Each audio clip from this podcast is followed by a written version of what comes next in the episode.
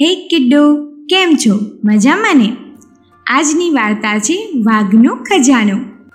રતનપુર ગામમાં એક બ્રાહ્મણ રહેતો હતો. સવારથી સાંજ સુધી એ ભિક્ષાવૃત્તિ કરતો, પરંતુ કુટુંબનું પૂરું કરી શકતો ન હતો. બાળકોને ખવડાવ્યા પછી બ્રાહ્મણ અને બ્રાહ્મણી અડધું પડધું ખાઈને સૂઈ જતા. કોઈ પ્રસંગ હોય ત્યારે જ તેઓને ભરપેટ જમવા મળતું. પોતાની દરિદ્રતાથી બ્રાહ્મણ ખૂબ જ કંટાળી ગયો હતો. આથી તેણે પરગામ જવાનો વિચાર કર્યો. બ્રાહ્મણીને પણ થયું કે પરગામ જવાથી જગ્યા બદલાશે અને કદાચ નસીબનું પાંદડું ફરે તો બે પૈસા પતિ કમાઈ લાવશે. સારું મુહૂર્ત જોઈને બ્રાહ્મણ ચાલી નીકળ્યો. ચાલતા ચાલતા એક જંગલમાં આવ્યો. ત્યાં એક મોટું પિંજરું પડેલું હતું અને અંદર એક વાઘ આંટા મારી રહ્યો હતો. વાઘની નજર બ્રાહ્મણ પર પડી. તે મસ્તક ઝુકાવી બ્રાહ્મણને કહેવા લાગ્યો, પ્રણામ મહારાજ ક્યાં જઈ રહ્યા છો? બ્રાહ્મણે જવાબ આપ્યો, બાજુના શહેરમાં.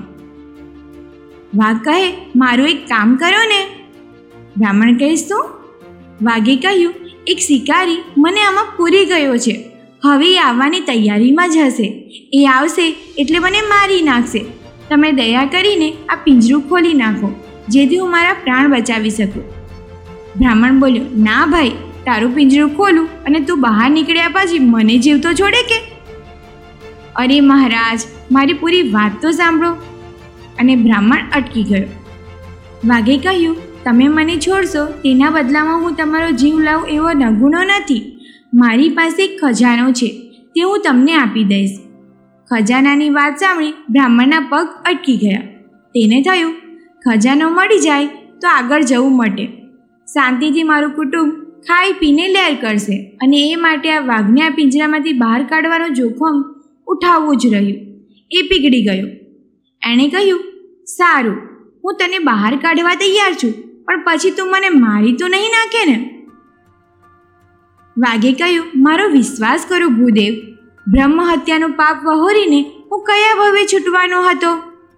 લાલચની વસ થયેલ બ્રાહ્મણ લાંબો વિચાર ન કર્યા વગર પિંજરાનું બારણું ખોલી નાખ્યું. તે સાથે જ વાઘ બહાર કૂદી પડ્યો. પિંજરું થોડું નાનું હોવાથી તેનું શરીર જરા અકળાઈ ગયું હતું, એટલે બહાર આવીને એણે તો આળસ મારી દી. અને પછી એણે બ્રાહ્મણ સામે જોયું. પેટમાં કકડીને ભૂખ લાગી હતી. સામે માનવ દેહ હતો. હવે કેમ રહેવાય? વાઘે શિકારી નજરે બ્રાહ્મણ સામે જોઈને તરાપ મારવાની તૈયારી કરી. બ્રાહ્મણ તેની આંખ જોઈને સમજી ગયો કે વાઘ તેના પર કૂદવાની તૈયારી કરે છે. ત્યાં જ બ્રાહ્મણ બોલ્યું, અરે ભાઈ, મને તારી નિયત બદલાયેલી લાગે છે. તું મને મારી તો નહીં નાખે ને? મને પહેલાં ખજાનો તો બતાવ. વાકાએ, મહારાજ, હું બહુ ભૂખ્યો થયો છું. મને ક્ષમા કરો. તમે સામે છો એટલે હવે મને કંઈક યાદ આવતું નથી. બસ ભૂખ યાદ આવે છે. બ્રાહ્મણે વિચાર્યું, આ વાઘ પર વિશ્વાસ કરીને મેં ઘણી ભૂલ કરી. પણ હવે શું થાય? આ નિર્જન જંગલમાં કોઈ છે નહીં જે મારી મદદ કરે. ત્યાં એની નજર એક શિયાળ ઉપર પડી. તે બંનેને આશ્ચર્ય નજરે જોઈ રહ્યું હતું. એના મનમાં આશા જાગી અને શિયાળને બૂમ પાડી. ઓ શિયાળ ભાઈ, જરા અહીં આવો ને. અમારો ન્યાય કરી આપો ને. વાઘ ચમક્યો, શિયાળ? ચાલો, હવે તો બે બે ભોજન મળશે. તેણે પણ શિયાળને આવકાર આપ્યો. શિયાળ નજીક આવ્યું એટલે બ્રાહ્મણે પોતાની વાત કરી અને કહ્યું શિયાળભાઈ અમારો ન્યાય કરો.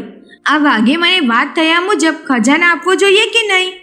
શિયાળ સમજી ગયું કે આ વાઘે બિચારા ગરીબ બ્રાહ્મણને ફસાવ્યો છે. એને બચાવવો જોઈએ. શિયાળે કહ્યું, અરે ભૂદેવ, તમારી મતી ફરી ગઈ લાગે છે. તમે બંને મને બનાવતા લાગો છો. આટલા નાના પિંજરામાં કંઈ આ વાઘ સમાઈ શકે ખરો? વાઘને થયું, કમાલ છે. હું આ પિંજરામાં હતો, એ વાત સ્વીકારવા તૈયાર નથી. વાઘ જરા મૂર્ખ હતો. એ કહે, અરે મૂર્ખ શિયાળ, હું તને હમણાં જ બતાવું છું કે હું આ પિંજરામાં કેવી રીતે હતો. આમ કહીને વાઘ પિંજરામાં ઘૂસ્યો. શિયાળે બ્રાહ્મણને ઈશારો કર્યો અને તે જ ક્ષણે બ્રાહ્મણે પિંજરાનો દરવાજો બંધ કરી દીધો.